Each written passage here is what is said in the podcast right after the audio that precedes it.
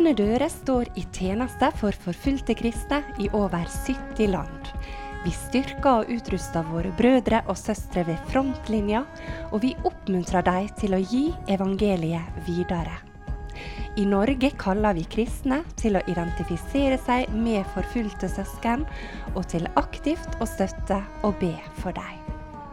Du lytter nå til Oleg Lillian Bjørke fra Åpne dører.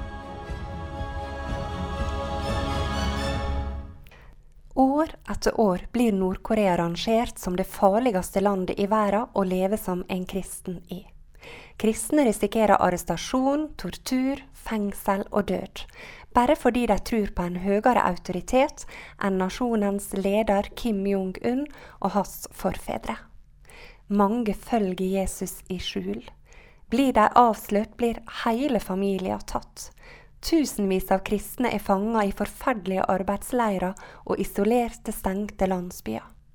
Men tross stor risiko fortsetter mennesker i Nord-Korea å følge Jesus, og vi ser at evangeliet sprer seg.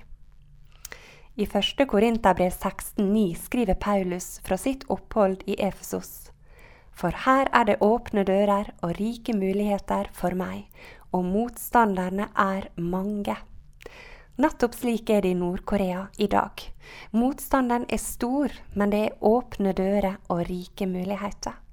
Til og med inn mot verdens mest lukka land har Gud åpna dører for oss. Jeg syns det er helt fantastisk å tenke på. Og jeg vil bare oppfordre deg til å be om Guds beskyttelse over Åpne dører sitt arbeid i Nord-Korea. Våre medarbeidere tar en stor risiko, ofte er det med livet som innsats at de står i tjeneste for våre forfulgte søsken der. Så be for dem.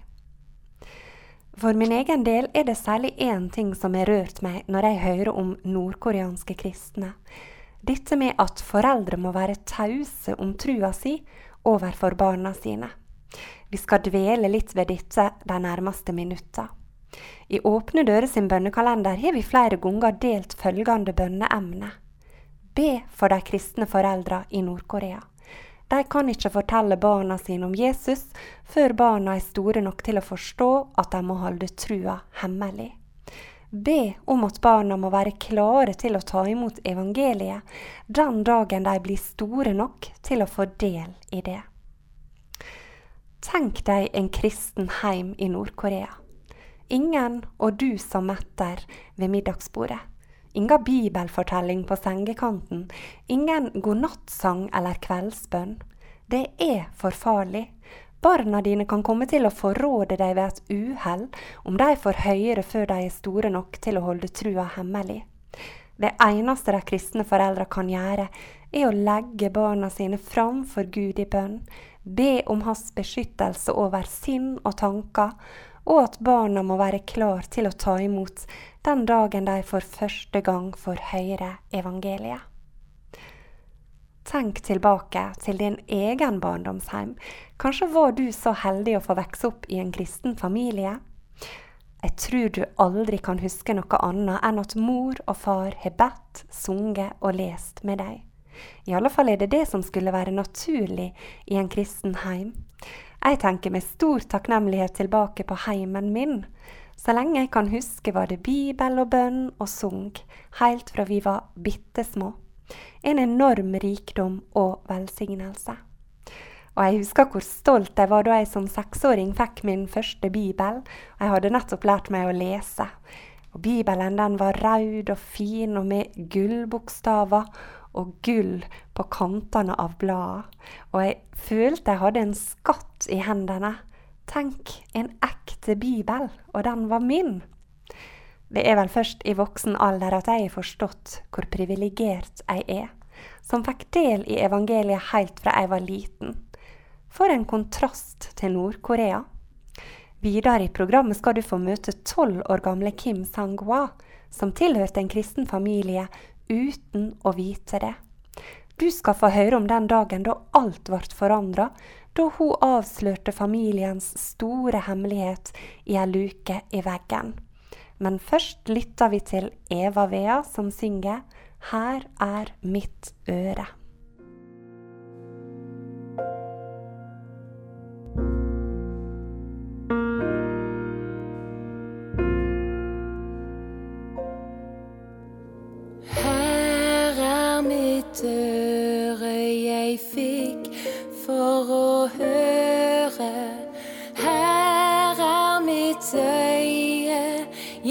Fikk for å se. Her er min hånd, hva vil du jeg skal gjøre? Her er min fot, hvor vil du jeg skal gå? Her er mitt hode, hvor tanker seg samler, strekker seg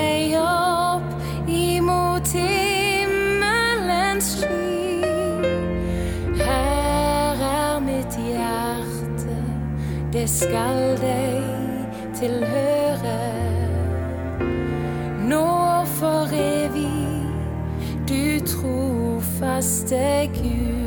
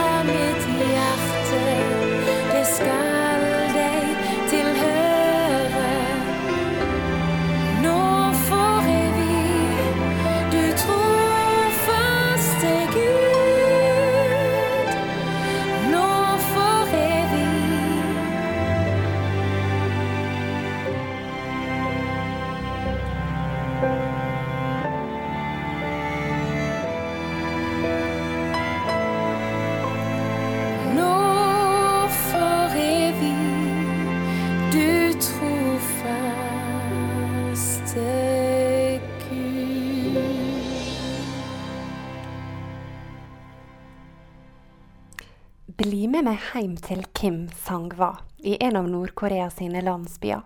Hun er tolv år og tilhører en kristen familie uten å vite det. Denne dagen er Kim hjemme alene, og hun skal bare flytte litt på et skap. Da er det at hun til sin store forundring oppdager ei hemmelig luke i veggen bak skapet. Kim blir nysgjerrig og går bort til luka. Hun trykker på den, og til slutt åpner den seg, og inni luka ser Kim at det ligger ei bok. Den har hun aldri sett at mor eller far har lest i før. Kim kikker forundra på boka. Den ser så annerledes ut. Hun åpner den og begynner å lese. I begynnelsen skapte Gud himmel og jord. Disse ordene får Kim til å skjelve, og hun kaster boka fra seg. Hun blir så redd. Kim forstår nemlig hva bok dette er, og hun veit at den er ulovlig, strengt forbudt. Oppdagelsen Kim nettopp har gjort, kan koste både hun og familien livet. Kim har nemlig sett ei bok som denne før, på skolen, og det var læreren som viste fram Bibelen i klasserommet, og sa at hvis noen finner denne boka hjemme, så må de rapportere det til skolen. Og Kim forsto såpass at det sa han ikke fordi han ville lese i Bibelen. De neste 15 dagene veger Kim for og imot. Skal hun gå til læreren med den ulovlige boka, eller skal hun fortelle pappa hva hun har funnet? Heldigvis bestemmer Kim seg for sistnevnte. En dag sier Kim, Pappa, jeg veit hva bok vi har i luka der bak skapet. Jeg fant den en dag jeg var hjemme aleine. Denne dagen forstår far at nå er tida inne for å dele trua med jenta si. Kim Sang-wa får for første gang i sitt liv høre om Gud og Jesus, om skapelsen og syndefallet og om Guds store frelsesplan. Tolv år gammel får Kim for første gang del i evangeliet. For første gang forstår Kim at hun tilhører en kristen familie, at både mor og far og bestemor og bestefar elsker Jesus og følger han. Hun Kim gikk aldri til læreren sin med Bibelen. Hun tok imot evangeliet og ble sjøl en hemmelig kristen.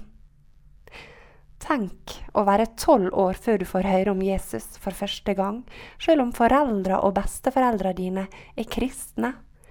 For en kontrast til våre liv. Men har dette noe å si oss inn i vår tid her i Norge? Ja, mykje. Aller først, det er en mektig påminning om å være takknemlig for at vi er fri til å tru og fri til å be. Vi kan fritt dele evangeliet med barn og barnebarn, tante og onkelbarn og nabobarn. Det er ingen begrensninger. Bruker vi mulighetene? La oss ikke bli likegyldige. I Bibelen står det om å bruke den dyrebare tida godt. Så kan vi selvsagt være fortvila over at Bibelen og den kristne trua får stadig mindre plass i skolen og i det offentlige liv. Men på ei anna side, fortsatt har vi alle muligheter til å dele evangeliet med barna som vokser opp. I heimen, i nabolaget, i bedehus, kirke og forsamlinger.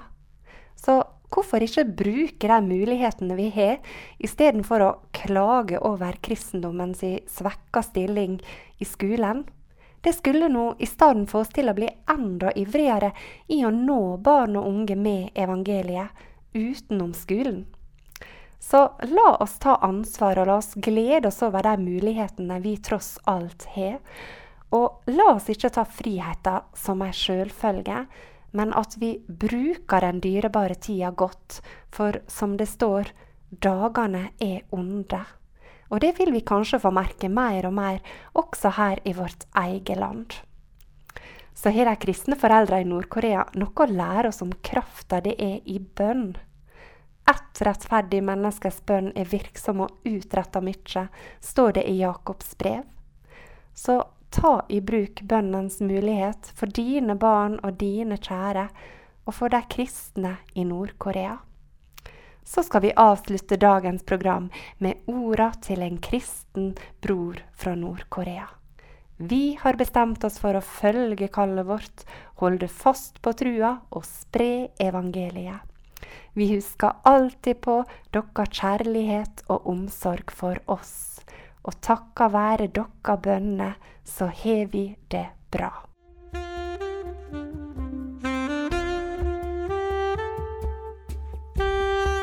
Du har nå lytta til Oleg Lillian Bjørke fra Åpne dører. Programmet er sponsa av Fylling og Bjørge Bygg AS og Magda Sævik Stiftelse. Programmet er produsert av Radio Sunnmøre.